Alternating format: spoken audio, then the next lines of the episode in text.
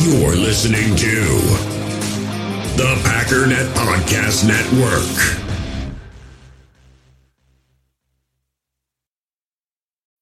When you need mealtime inspiration, it's worth shopping Kroger, where you'll find over 30,000 mouth-watering choices that excite your inner foodie. And no matter what tasty choice you make, you'll enjoy our everyday low prices, plus extra ways to save, like digital coupons worth over $600 each week. You can also save up to $1 off per gallon at the pump with fuel points. More savings and more inspiring flavors make shopping Kroger worth it every time. Kroger, fresh for everyone. Fuel restrictions apply.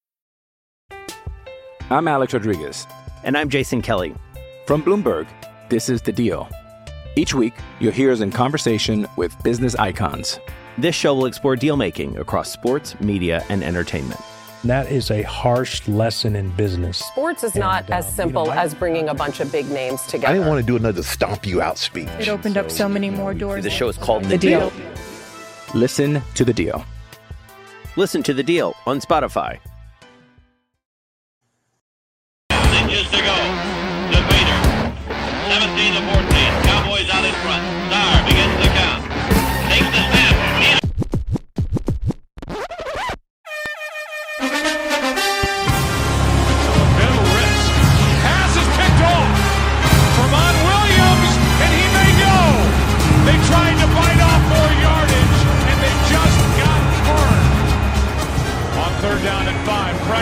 Pass is picked off, and who is it?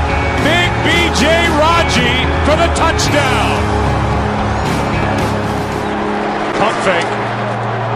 Wallace picked off. Nick Collins. Nick Collins on the return inside the 10, leaps for the touchdown.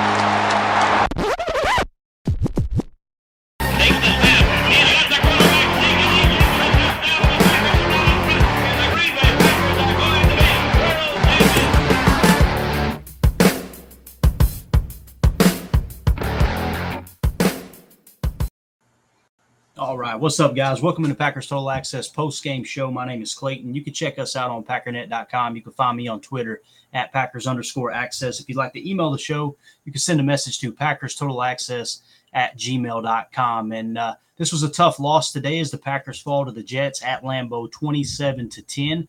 As you guys uh, may have already noticed, I'm going to be flying solo today, which is totally cool. I know Jacob had a few things come up. So um, we're just going to kind of hang out for a little bit, talk about the game. And, and like I said, this was a tough one to stomach, man. It was a, a tough loss. The offense sputtered early and often. We're going to talk about all that. Um, we're going to talk about how the defense really kept them in the game for quite some time before everything kind of unraveled there in the second half. The goal of this is is to to try not to come across as doom and gloom. You know, the Packers have now lost drop. They have now dropped two in a row. And it seems as if, if I remember correctly, this is the first time that Matt LaFleur has lost two games in a row. So, not the end of the world, but the Packers are definitely uh, definitely struggling at the time being. But what we're going to do is go to the podium here. I believe we've got Coach Matt LaFleur up there right now. So let's see what he has to say um, about the game today. What was the trouble I, I got to go back and look.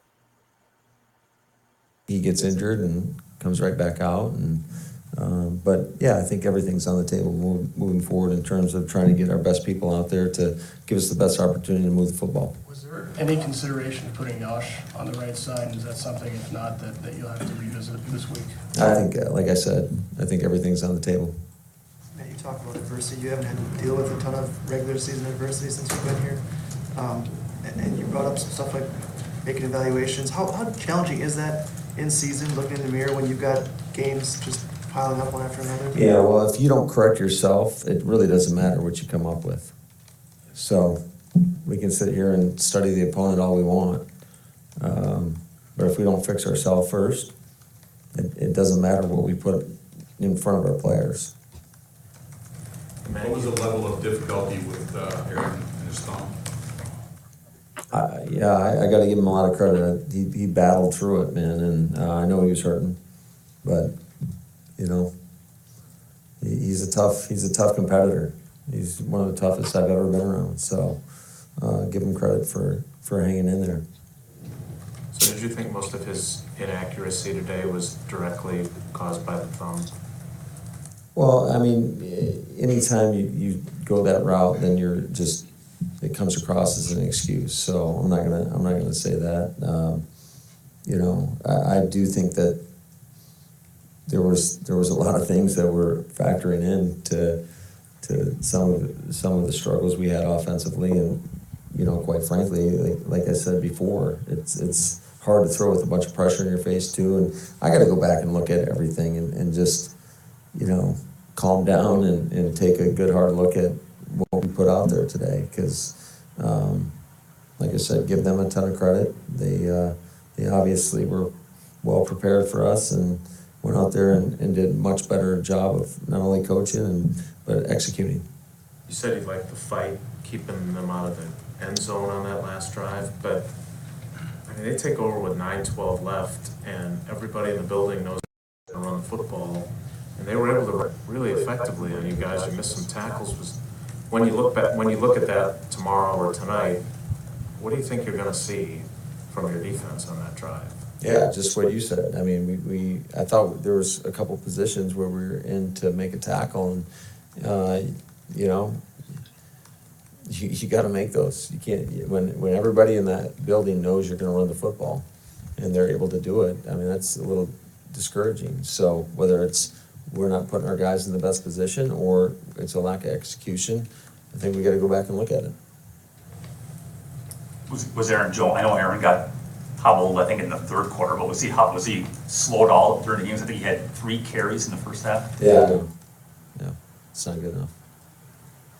Do you feel like you're just still kind of groping on offense, or do you feel like there's you have some things that you can lean on at this point? Um, I don't think there's many things we're leaning on very well right now.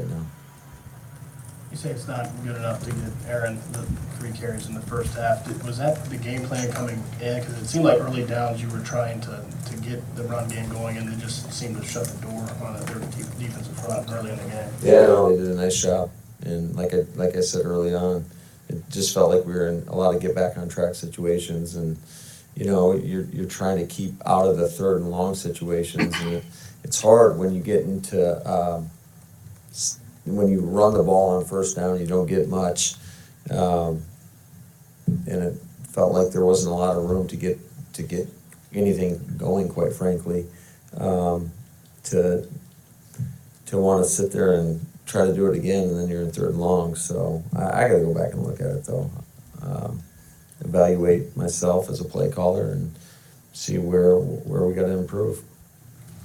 Matt, the one thing that even as the defense and the offense was trying to find itself the last couple weeks had been your special teams. What did you see on the block punt and the block field goal? Because it seemed like Rich had had you guys pass that kind of stuff happen. Yeah, I mean, again, that's another thing I had to go look at. Uh, I know, like on the block field goal, there was a high snap which slowed down the operation, but it, there was leakage on the right side, um, and you know, I talked to Rich about it, and uh, I'm not quite sure what what transpired on the punt. Uh, I'll have a better answer for you guys tomorrow. All right. So, Coach Matt LaFleur there at the podium. Obviously, uh, you know, he pretty down, right? Why wouldn't he be? but I want to talk about something. Um, the running on first down, right? We all pounded the table all week long. We got to run the football more. We got to run the football more. You heard me and Ryan have a conversation about it. When the run's working, who cares if they got a heavy box?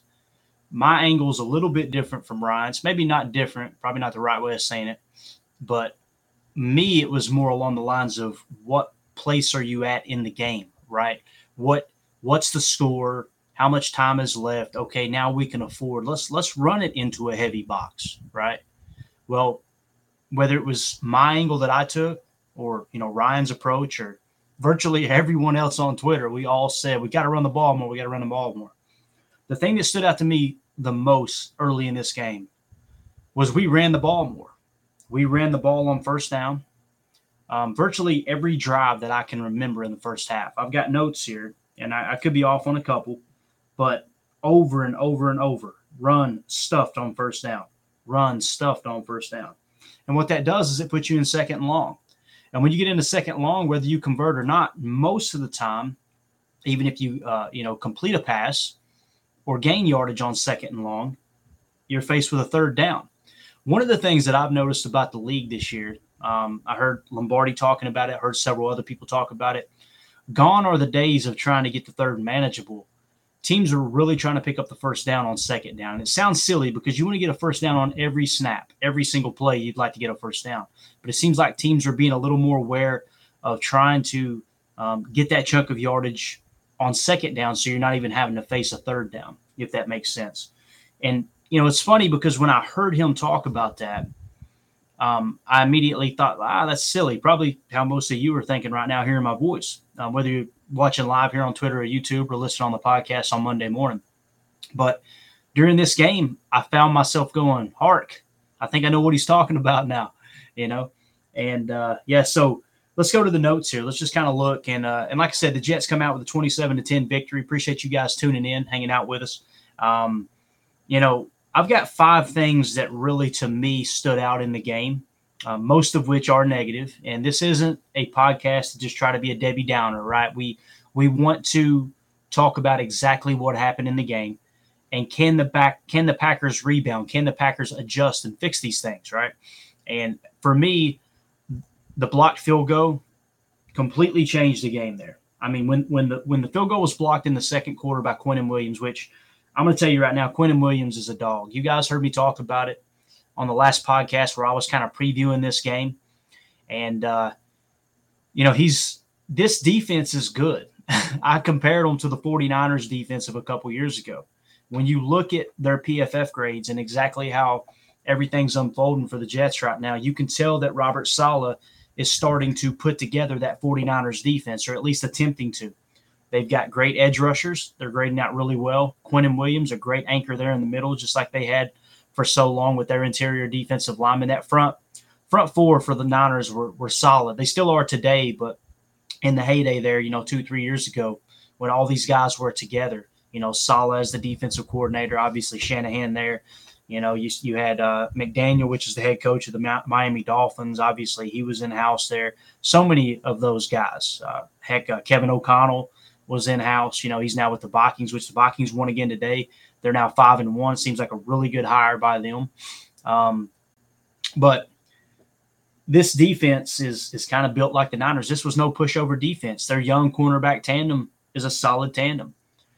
I'm seeing people on Twitter say that the Packers are losing to bad teams. I don't see it that way.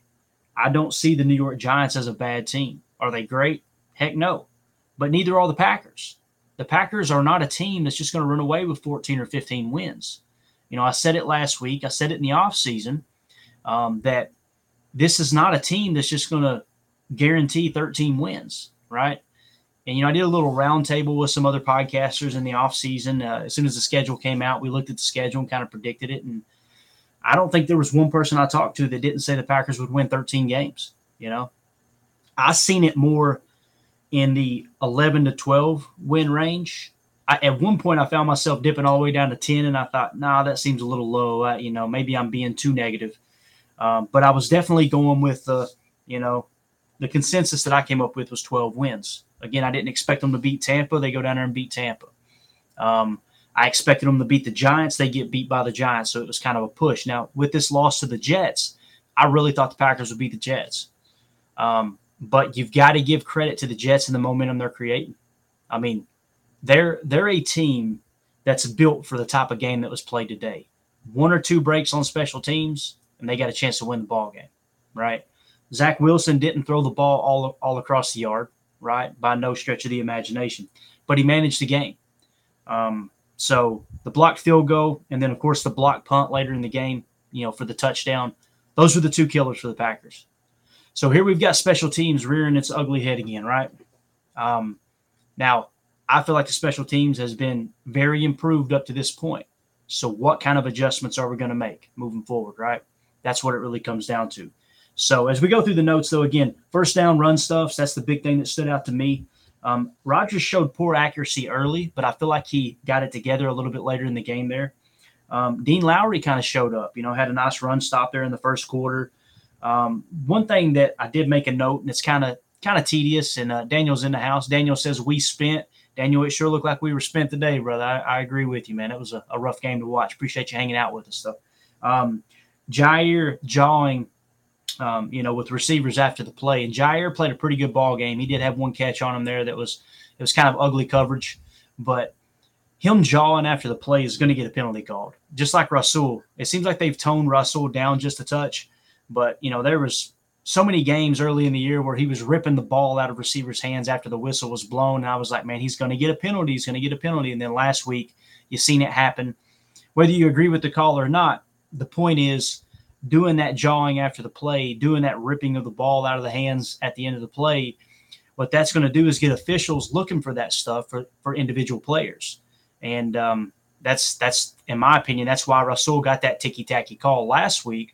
And uh, I just made that note here with Jaire because he plays emotional and he's a heck of a player. I love to see him uh, following Garrett Wilson around today. And you got to give credit to Barry. You know, again, just like running the ball into a big pile of defensive, uh, you know, big defenders, we ran the ball early like we wanted, and it didn't go anywhere. And then on defense, we wanted Barry to switch things up. He did. Jaire was following Garrett Wilson there for a little bit. They played a little more man coverage today. I have to go look at the tape. They do a good job disguising things, so it's hard for me to catch it in real time.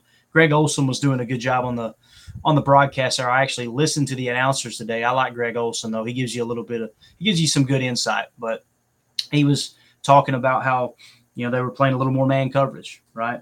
So uh the big thing that stood out to me from the offensive perspective and why we could not get any momentum was just the pressure on Aaron Rodgers. That right side is a liability, period. I didn't see many, if all, individual plays that stood out to me where it was Elgton Jenkins' fault, but Royce Newman to me looked like he had a bad day. And, you know, Josh Myers, I wouldn't I wouldn't go as far as saying he had a bad day, but those two together is just a disaster waiting to happen. Um, I don't think they should be, you know, necessarily benched. Although when Royce did go out of the game and Hanson came in, the Packers caught a little spark. And the second that Royce came back in, lo and behold, they had some more breakdowns on that side of the of the line. You know, like I said, from a, a forty thousand foot bird's eye view, to me it seemed as if they were picking on Royce Newman. They found the weak link. John Runyan's solid. David Bakhtiari, to the best of my knowledge, played the majority, if not all, the snaps, which is a good a good thing. Um, Elgton Jenkins, like I said, I felt like he held his own. The holding call really crushed me because all I could think about when they called that hold on Elgton Jenkins was the screenshot I sent of the multiple defenders in chokeholds against the Tampa Bay Buccaneers and the other people going, Oh, come on, they could call holding on every play. That was a good example today. To me, that didn't seem like a hold on Jenkins, but at the same time, man, it you know, it's a fast paced game and the officials definitely were not the reason that the Packers lost this game. If anything, I felt like the Packers got more calls than the Jets did. And, and, I do feel very, very confident and comfortable saying that. But Pat O'Donnell showed a lot of consistency. Again, heck of a punter, did a great job. You hated to see that punt get blocked and return for a touchdown. Don't feel like it was on him. You know, Coach LaFleur just said in the presser a second ago, he said, uh, you know, it was a high snap, which obviously uh, slows down the pace of the punt and when I watched it on replay, I did not notice the high snap in you know in real time, but it did seem like Pat O'Donnell took a long time to get the ball off his foot. And now after hearing you know Coach Lafleur say that along with the leaky right side, it, it kind of makes sense now. But again, though, he's punted great. You know, he pinned them inside uh, inside the twenty a couple of times. Um, done a great job flipping field position as the offense struggled there early on. Again, then Dean Lowry had another batted ball down. Dean played a pretty good game. I'm expecting his PFF grade to be pretty solid. It just seems like they're taking him off the field a lot. And and this is one of those things where you've got, you know, Jarran Reed you picked up in free agency. He's coming in and spelling Dean from time to time, especially on rundowns, what, what seems like rundowns. Um, and uh, Devonte Wyatt just must not be there yet because we haven't seen much of him, you know. Um, AJ Dillon just he does not look like the same running back than last year and and maybe I'm overreacting. If I am, you guys hit me up in the comments, hit me up on Twitter. It just feels like he doesn't have that burst. It feels like he doesn't have the hands coming out of the backfield. And I was as excited about the pony package as anyone. The, the pony package being the the package where you got both Aaron Jones and uh, AJ Dillon in the backfield. But it just seems like it slows down the entire offense when they're on the field together right now. You know, there's some people that are saying that uh, Christian Watson's a bust already after five games. That cracks me up. Well, Christian Watson wasn't playing in this game, and I'll tell you this: the jet sweep aspect of this offense is gone. Now, there was many people last week that were, were saying, "Let's just stop with the jet sweeps already. They're not working." We ran minimal jet sweeps today, and the offense looked worse. You've got to have that horizontal stretching of the field, that aspect of the offense, to make this offense go, in my opinion. Um, so got a lucky penalty there on the on the Jets sideline. Like I said, it just felt like there was multiple times in this game that the officials kind of kept the Packers in it, not intentionally, but it's just kind of the flow of the game and how things happen. That's what it uh it really felt like to me. Um, but you know, you take the good with the bad, right? You, you're going to catch a break every now and again, and when you do, you try to capitalize on it. And I feel like the Packers did there for a short stint. So um, let's do this, guys. Let's, let's go ahead and take a pause here as we're going through the notes. We've got Aaron Rodgers at the podium. Let's see what QB one has to say about this ball game. But again, it's it, a lot of it's I'm, I'm sure, and I haven't obviously seen the film yet, but a lot of it's very simple mistakes. So we're making simple mistakes on complex plays.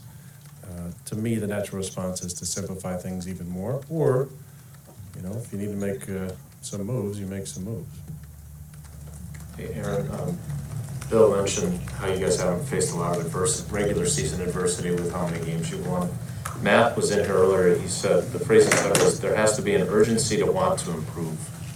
When you talk about manifesting and staying steady, do you have to make sure that, that younger guys or guys that have not experienced the adversity that you have during regular seasons understand what it takes to get things back on track if they don't really have experience turning things around? Uh, yes, but the biggest thing is to guard against the freak out. You know, to guard against the feeling into the wobbliness, um, and to let that creep into your mind. Um, like I said, if the preparation is good enough in the wins, it's got to be good enough in the losses. The execution is obviously different. So it's always good to, with a fine tooth comb, go back over your own stuff you know, be very critical of yourself, your preparation for the week, your performance, your mindset, all that stuff, and then make tweaks that need to be made. But for me, I'm not going to change. You know, the the standard is a standard. I'm going to try and play to that standard I've set for myself. But the preparation that I go through is going to stay the same. The the way I show up to practice and during the week with enthusiasm and energy is going to stay the same. And I expect the other guys to do the same. You know, as a rookie, as a young player, you got to fall in line. Um, but I'm not going to freak out or, or have, you know, make any grand statements. I'm just going to get back to what I do best, go through the process, you know, have real good conversations with Matt and our staff and, and try and get this thing fixed. Because those guys care about it. They put in a hell of a lot of time. Um, you know, it's, it's demoralizing, I'm sure, you know, to be grinding the way they do and us to go out there and play so crappy on offense. So we got to fix it as a group. Um, the players got to step up though. The best teams are player-led teams. So it's time for us as players on both sides of the ball and on teams to like take the truly take ownership of that. And I can't explain to you exactly what that looks like with an eight-step process, but it's a mindset. And until we get that mindset, we're going to be wallowing in this, uh, you know, inconsistency. Early, early in your career, I remember as a starter how much you put into your leadership role. You got to know different guys, you got to know what made them tick, especially in 2010. That was an up and down year with injuries and stuff. Um, do you have the energy for that now, or does your relationship change now because of your status and your stature and who you are? Do you need the coaches, or do you need someone like Allen Lazard to do some more of that fine detail type of motivation or introspection? No, I got a lot of energy. I, I care about this a lot, and I'm always uh, keeping a tight pulse on the team and having those conversations with the leaders of the football team, making sure we're putting our arms around guys that need need that love and, and uh, attention, and then holding guys accountable. So that's what uh, that's the fun part of this game is the relationships. So I'm gonna, you know, be walking around with a watchful eye, making sure we're all uh, taking care of our business and thinking about things the right way and, still riding high with confidence. But uh, yeah, I got plenty of energy for that. You, talked, um, you've written about everybody under the sun, Allen, Sammy, and so on. You've also talked a lot about your relationship with Brian. Um, do you enough horses, you think? Do you think what you have right now is good enough to get to where you want to get to? Well, we'll see. We need we need Sammy back. Uh, I think that's happening here pretty soon. Cobby's, you know, I'm guessing he'll be out for a little bit. Um, Brian, I've had uh, uh, a number of conversations. Um, I trust him and his staff. Uh, if they feel like they need to add, that they will. Um, I think there's enough on this team uh, to be a successful team. Uh, there's the possibility of certain guys emerge of us having a chance to make a run. Um, I know Brian believes the same thing, uh, but if there's an opportunity, uh, I would expect that Brian will be in the mix. Making your runs over ahead. All right. I don't want to bore you guys too much with just press conference talk here, but we definitely want to hear from the players and the coaches as that stuff comes in. Let me say this. I love what Roger said there that great teams are player led teams, right?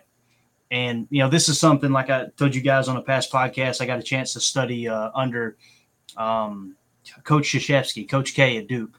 I hate basketball, which is hilarious, right? I mean, you know, close practice with uh, at, at Cameron with Coach K, hearing him coach and teach and all those things and talk about leadership at a, at a lunch and a dinner and all that. And he said the same thing. It was like, we want our, t- our teams to be led by the players, period. And, you know, what Rodgers said to me is so true. Great teams are player led teams. Those players have to step up. If indeed they are the superstars that everybody talks about them being, everybody has talked about how this defense is absolutely loaded with talent. And last week it was fire Joe Barry. He plays too vanilla scheme. They play too soft. Get Barry out of here. Well, they changed it up this week. Jaire was following Garrett Wilson. They were playing press up on the line. Lo and behold, they throw a deep shot. Eric Stokes gets turned around, doesn't have the awareness to find the ball. I don't understand that. And I'm going to be critical here for a minute. I'm a fat 40 year old white guy, is how I see myself. I'm not a world class athlete. Okay. Um, we all have smartphones, and we all know they're pretty amazing, but they also can be amazingly distracting, especially when we're around other people. So, US Cellular wants us to reset our relationship with our phones by putting down our phones for five. That's right, a company that sells phones wants us to put down our phones. And to see what we find, learn more at uscellular.com forward slash built for us. In the hobby, it's not easy being a fan of ripping packs or repacks. We get all hyped up thinking we're going to get some high value Jordan Love card, but with zero transparency on available cards and hit rates, it's all just a shot in the dark. Until now, introducing slab packs from arenaclub.com, the only repack that provides real value, a complete view on all possible cards, and clear hit rates for each one. Now, when I buy slab packs on Arena Club, it finally feels like I know what I'm getting. And honestly, the best thing for me and my son is the fact that we're kind of novices into this. When I walk into a card shop with my son and a card says it costs $40, kind of just taking his word for it that that's a good value. So I appreciate the transparency on grading, as well as just getting excited about seeing what you could potentially get.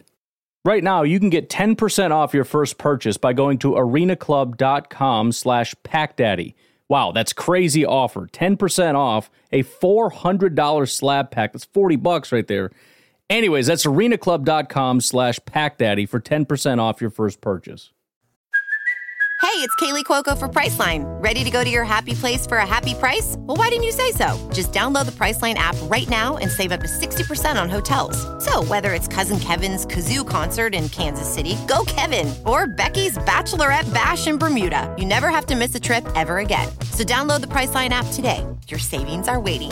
Go to your happy place for a happy price. Go to your happy price, Priceline.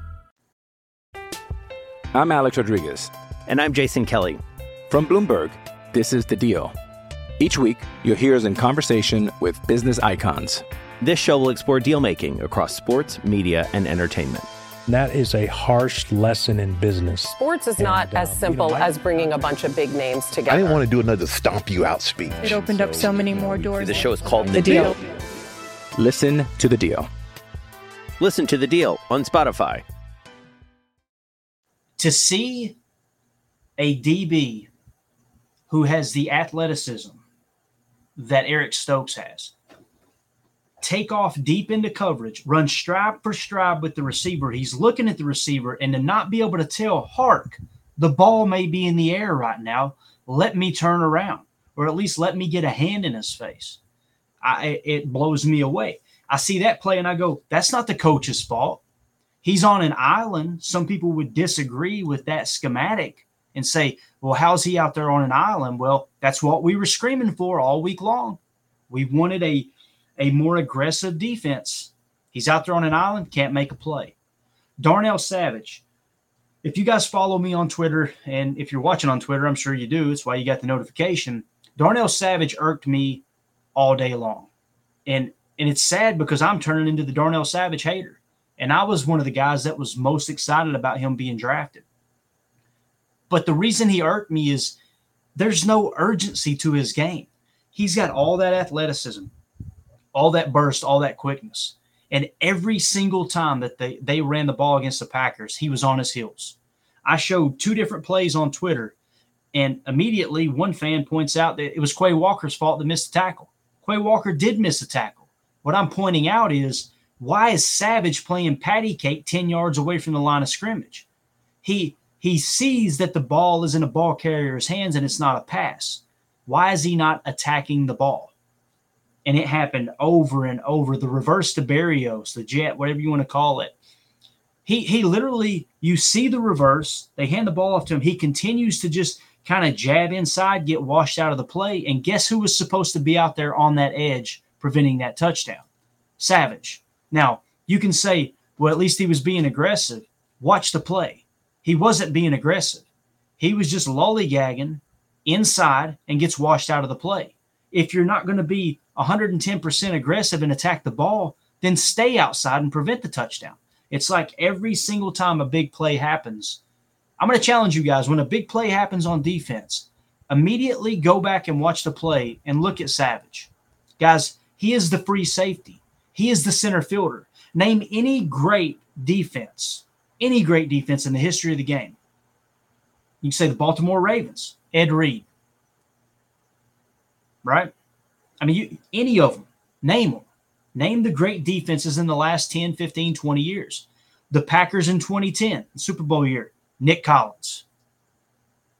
You see what I'm saying? Heck, with the 49ers. Now, he moved around a lot, played a lot of strong and free safety. Ronnie Lott, way back in the day, Ronnie Lott. Heck, the Packers in the 90s. Why, were, why was that defense so good? Leroy Butler at safety. Now, he would play in the box and blitz, didn't play as much center field, but he always had – I can't even remember the other safety's name that he gave so much credit to during, you know, uh, during his Hall of Fame speech. Leroy Butler gave credit to this other safety. I can't remember his name, but he was talking about how, man, he allowed me to play free because that guy was such a stud at free safety and having my back. We do not have that at safety. We don't. And it's huge on defense. It's called safety for a reason. It's your last line of defense. It's the safe defender. It's the defender that's going to prevent the touchdown from happening. It's the last line of defense. And it's like there's no urgency from him, none whatsoever. And uh, I, I feel like he's the weakest link in this defense. And, you know, sometimes when I say that, I feel like, you know, I go back and then look at the PFF grades. Go, I was off on that, evidently. That's not been the case with Savage. Every single week he grades out bad. Maybe this is the week he does grade out good. I don't see it. I would be really, really surprised if he gets a decent grade this week. I would not be surprised at all if he grades out in the 30s again this week. I mean, anything anything above 50, I'll be like, okay, I missed it. Because I'm telling you, the guy just he played like hot garbage. And I say that because he did it again today. One time he, he got into a jawing match with Rasul Douglas. He pointed at the line, he pointed at Rasul, and he just kind of shrugged his shoulders and what like, this was on you. Every game he's pointing the finger at somebody. Every game. Last week it was De'Vondre Campbell. Now, isn't it amazing that when when the Packers are winning and he's not giving up big plays, there's no finger pointing. That's what Aaron Rodgers is talking about. You you have to have a player led team. That's not being a leader. And I know Rodgers is bad about shaking his head and putting his hands on his hips. That's what cracks me up. Rodgers puts his hands on his hips or cusses, and everybody's like, "Oh, what a crybaby! He's not a leader." Savage literally runs around the defense, stomping like a little kid, pointing his finger at people, and nobody says a thing. And it's like the dude is holding this defense back. Period. That's just that's my opinion of him. So, um, Rudy Ford, every time he's on the field, he flashes. Another positive point for me was in Enagbare today. Um, really had a great game. Had a sack, had another run stop. Thought he played really, really well. Um, and uh, like I said, AJ Dillon just didn't didn't impress me much today. It seems like he's taking a step back. I don't know what it is. I can't quite put my finger on it. There was one play where the pass went out to him, and he literally stopped. He's three yards behind the line of scrimmage, swing pass, catches it, stops, looks at the defender like, which way are you going to go? Dude, you're 230, 40, 50 pounds, whatever he weighs now, with those huge quads. You should catch that ball and go full speed into that DB. But for whatever reason, it was just hesitance, hesitant, hesitant, you know. Um, in the second quarter, there, you know, Aaron Rodgers sacked over and over and over. It seemed like every drop back, Rodgers was getting hit. Then you had Pat O'Donnell pin him inside the 10. Great, great job punting once again. When he's protected, he's one of the best, one of, if not the best punters in the league this year. Um, Jaire Alexander played great. There was one play that he gave up, but there, you know, here in the second quarter, played great. Perfect timing on a breakup. Again, got up, got in the guy's face. I'm going, please, Jai, don't don't get a penalty here. Like, just go back to the huddle. Um, Amos provided pressure on uh on uh, Zach Wilson on one play. Amos seemed like he showed up this week. I'm expecting his grade to improve from last week. So you're seeing some improvement here and there. Um, heck, Savage had a nice play in the second quarter. You got to give credit where the credit's due. He, he, made a great play on a knockdown, right? So, um, and then obviously the Jets go up three to nothing right there. Um, the middle eight, when they went for it on fourth down during the middle middle eight, I I was livid. I'm like, because you guys know how I feel about that. The middle eight, meaning the overall score between both teams from four minutes left in the second quarter to the first four minutes of the third quarter. That's the middle eight. That really controls the momentum aspect of the game. That and turnover differential. Well, the Packers were already down, you know, one to nothing in the turnover differential. And to the best of my knowledge, that's how the game ended if you don't count the block punt as a turnover, which essentially it is, but it was just a swing of points. So it's even worse, to be honest with you. But we'll keep things in perspective. They lose the turnover differential, one to nothing. Right? Looks like Robbie Anderson's on his way out. I'm I'm watching Red Zone right now, and he's jawing with the receivers coach on the sideline, so that don't look good down in Carolina. Um, wacky things going going on in the NFL today. Oh man, lost my train of thought. But oh, middle eight. So we the middle eight ended up being a push to the best of my knowledge, but it was in the middle eight that we decided to go for it on fourth down on our side of the field. And I'm like, why would you do that? There's time left, pin them deep, and that's completely on the coaches. And somebody in the chat had kind of insinuated that that Rodgers wanted to go for it. I don't care if Rodgers wants to go for it. In that situation, LaFleur has got to grab his you know what and say, no, no, Aaron, we're punting the ball away. We're going to pin them deep and play the middle eight. Now, luckily, the defense got a big stop. We got the ball back, and it wasn't the uh, the end of the world there, right? I've got positive notes here on Cobby, on Doubs, on Tonyan. Tonyan had a great game. He was a, a nice little safety valve there for Aaron throughout the entire game. Played really well. Let's do this. Let's just go to the. Uh, I'm going to pull up the stats here real quick, and we'll kind of look and see exactly how everything played out from a statistical standpoint, and um, and go for there from there. But uh, the box score, let's see here. Let's look at the Packers on offense. So Aaron Rodgers, 26 of 41 for 246 yards, only averaged six yards uh, per play, right? One touchdown, no picks, uh, rating of 88.1. Um, man, you had you know one or two big plays there in the passing game, but other than that, it was just dink and dunk all game all game long. And do you blame him? I mean, he had defenders in his face the entire game running the ball. Well, let's go to the receivers first. Like I said, Bob Tonyan, 10 catches for 90 yards, um, had 12 targets, 10 catches. Tonyan has some of the surest hands in the game. And, and to me, he doesn't look like he's completely healthy yet. He's playing a lot of the underneath game, a lot of the, you know, the small the small stuff, uh, you know, short delay routes, leaks, leak plays, things like that. But 10 catches, 90 yards, that was a positive point. Allen Lazard only four catches, 76 yards, but he had that touchdown. Um, you know, it's funny. You watch the game and you feel like someone had a good game, and then you go back and look at the statistics, and it's like, wow, I didn't realize he had that many targets. He had nine targets, only four catches, right? Um, yeah, Aaron Jones, four targets, three catches for 25 yards. Of course, he was battling some kind of ankle or knee injury all game long. Um, Romeo Doubs targeted nine times, only four catches for 21 yards. Guys, you have got to give the Jets credit. Again, Aaron Rodgers' thumb injured, off the mark the, the majority of the game, but um, you got to give the Jets credit. Play great coverage. They really did. So, running the ball, we all said all week long, don't care what it looks like, pound the rock, pound the rock, especially on them early downs, run into that heavy box. We don't care. Aaron Jones, nine carries, 19 yards, 2.1 yards per carry. Had a long of seven. I had a, a guy tweet at me on on Twitter and he said, "Man, we we only got Aaron Jones that many touches. I mean, it's I'm with you. I want to see him get more touches, but at the tune of 2 yards per carry. I mean, come on. This was a game where the Jets were like, "You know what? Let's come in and shut down the run."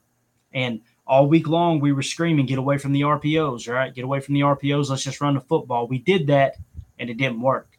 That's myself included. Okay, I'm not trying to bash anybody individually. We all talked about it all week long. It just didn't work. Now, A.J. Dillon had 10 carries for 41 yards, 4.1 yards per carry. Um, pretty good average there. But again, 10 carries, and we know how the second half was. We were down two touchdowns there the majority of the second half after that block punt for a touchdown. And now it was just time to air the ball out and try to get back in it, right? Um, so that's kind of how the statistics laid out on the defensive side of the ball. De'Vondre Campbell, eight tackles. Um, Adrian Amos, seven, seven tackles, one for a loss. Um, like I said, he had that play there where he actually rushed the quarterback as well. And uh, I thought Adrian Amos really showed up. Quay Walker, seven tackles, although schematically to me, Quay didn't look like he had a good game. I'm expecting a low PFF grade again. Um, there's something off there. Like Ryan and I talked about, something's missing there. And I, I can't quite put my hand, my, in my finger on it. It's just something, something's not clicking with Quay right now. And we got to take into consideration he is a rookie. He's a rookie linebacker, right?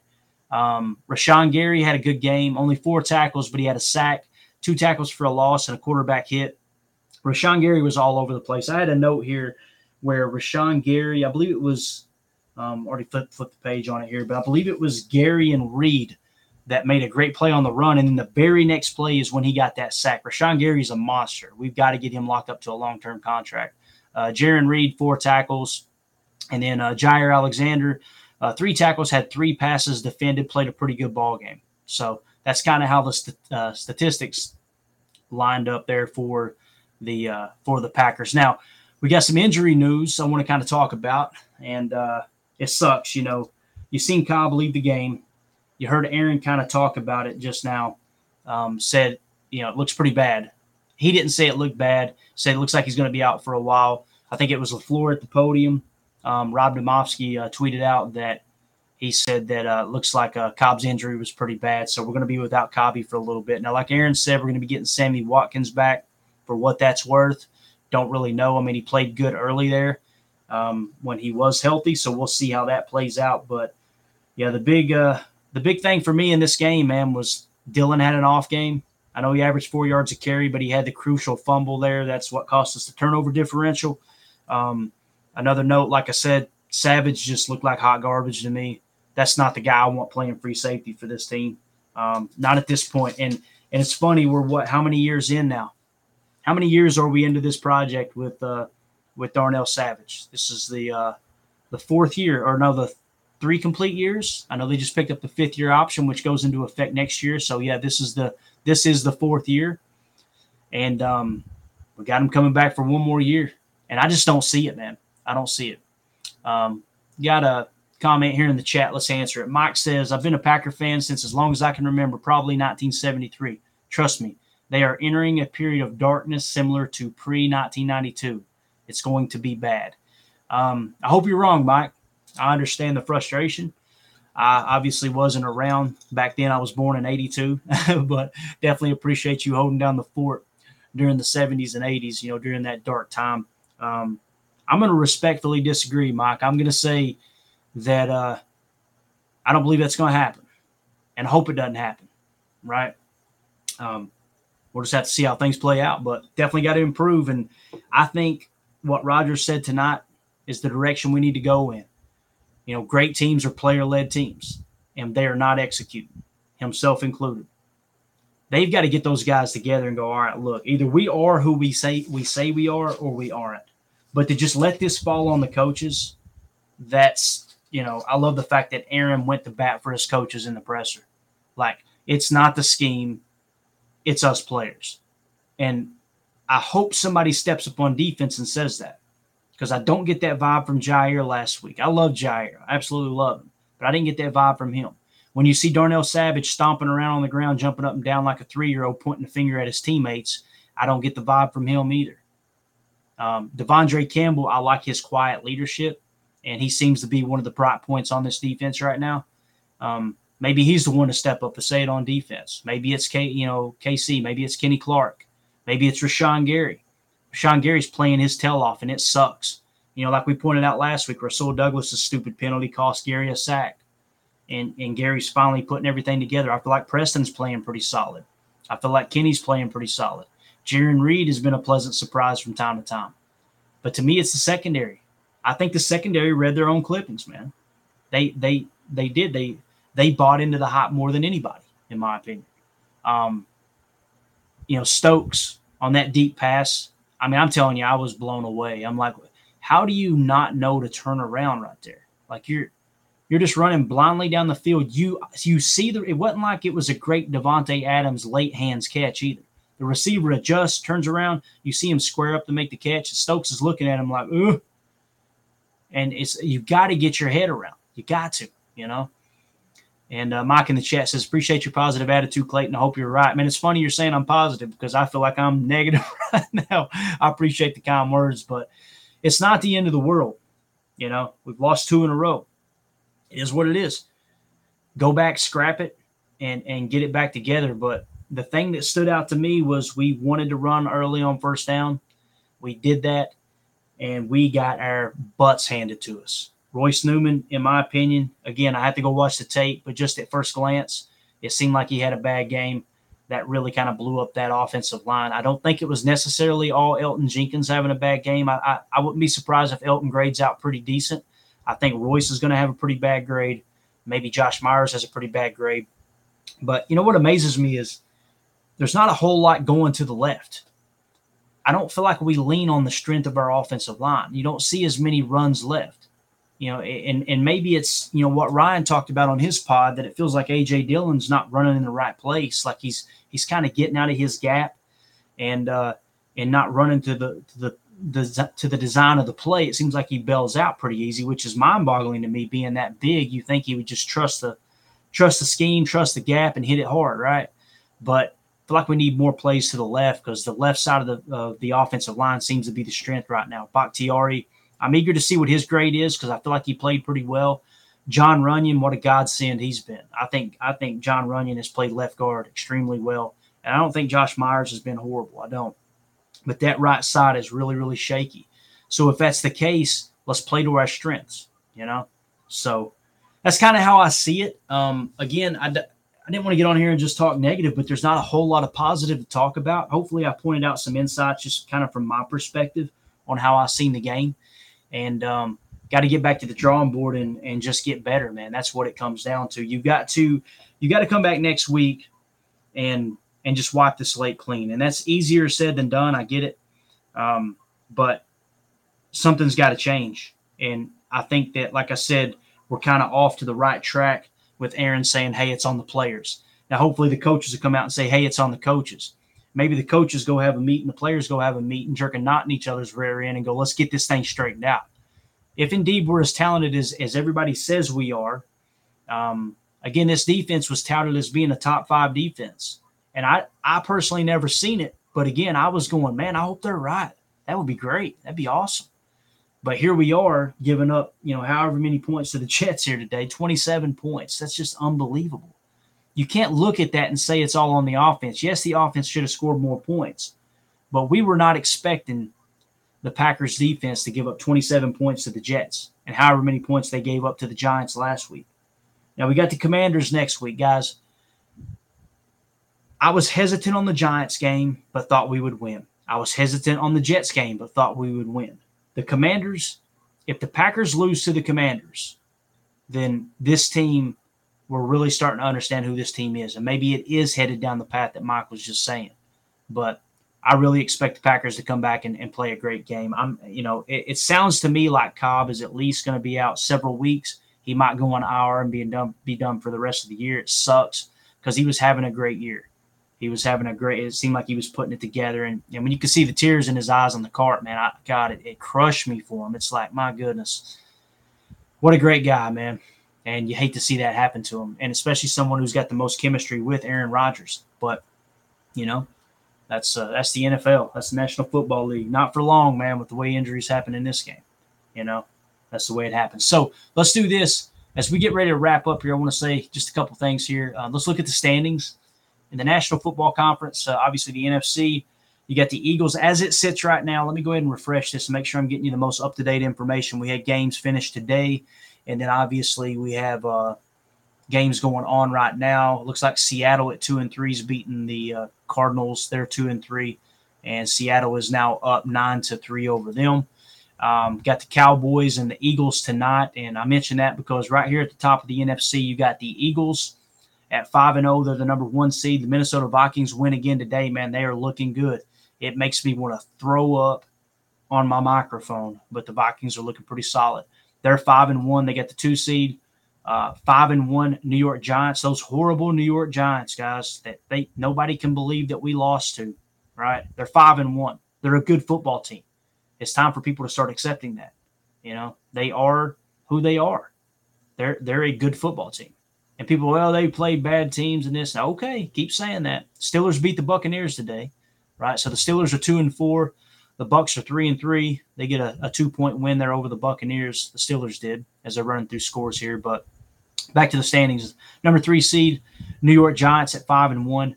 Number four seed, the Dallas Cowboys at four and one. So you're going to get the Eagles Cowboys tonight. And the best of my understanding, the winner of this game will go to the number one seed, I believe, because that would mean that the Cowboys would have the tiebreaker over the Eagles, I believe. Now that tiebreaker, that's like trying to trying to learn Japanese with the way they've got that set up with with the tiebreaker system. I don't have the exact format pulled up right now, nor am I going to, but um, that's going to be a great game tonight. Tampa Bay Buccaneers coming in there at the five seed at three and three. 49ers in the six seed at three and three, and the Packers at three and three at the seven seed. Falcons are just behind the Packers, with the Packers for whatever reason having the tiebreaker at three and three. So the Packers are still a playoff team right now. We got to get this ship righted quick, though, guys. It's not the end of the world. Should have got a should have got a dub today, but you got to give credit to the Jets, man. They came out and played their tails off. They really did. So um, sucks. We were hoping we get on here and talk a win with you, but it is what it is. Just got to rebound. You got to bury this game ball like you did the Giants. And and this is called momentum, gang. This is the mo- this is momentum in the NFL. You can create positive momentum and negative momentum. That that horrible horrible uh, you know collapse last week in London against the Giants really created some negative momentum, and it carried into this game, and it actually amplified in this game. This loss was worse than last week's right? Scrap it clean. Let's come come back against the Commanders. Try to get on track. I'll tell you this: if we can come back and get a W against the Commanders, and then somehow, some way, go down there and go up there and play the Buffalo Bills and get a win, get a huge upset win against the Buffalo Bills. I'm not saying the Packers should win it. I'm just saying if they do, man, that could uh that could really really turn the tide quick. You know, for uh just there's opportunity everywhere. It's what, what are the Packers going to do with it? So appreciate you guys hanging out with me on this dark day, man. It sucks, but wanted to get on here and do a do a post game show anyways. It was tough. Thought about not doing it, but I don't want to be that guy. I don't want to be that fair weather fan. I don't. I'm a Packer fan through and through. And as long as the Packers are playing and I don't have anything crazy on my schedule going on, I'm going to be on here talking post game show with you guys. So appreciate you uh, tuning in live. Appreciate Mike in the chat, Daniel in the chat, all you guys. I appreciate everybody on Twitter and YouTube hanging out with us. Um, really appreciate everybody who's listening to this podcast on Monday morning.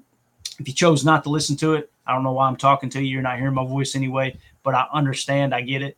Um, it's a it's a sucky loss, and there was many times that I didn't want to listen to Packers content after a tough loss on Monday morning. But if indeed you are listening to it, thank you for making us part of your day. We really appreciate it. So let's, uh, like I said, let's come back next week. Let's get us a dub against Washington. Uh, try to get prepared for the Bills and see if we can turn this season around as quick as possible. So thank you guys so much for your time. As always, let's go out and be the change we want to see in the world. Go Pack, go. Inches to go. Debater. 17 to 14. Cowboys out in front.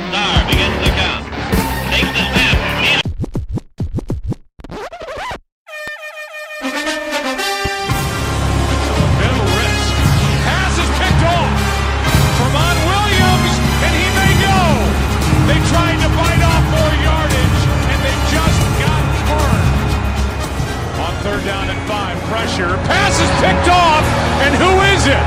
Big B.J. Raji for the touchdown. Pump fake. Wallace picked off. Nick Collins. Nick Collins on the return inside the 10, leaps for the touchdown.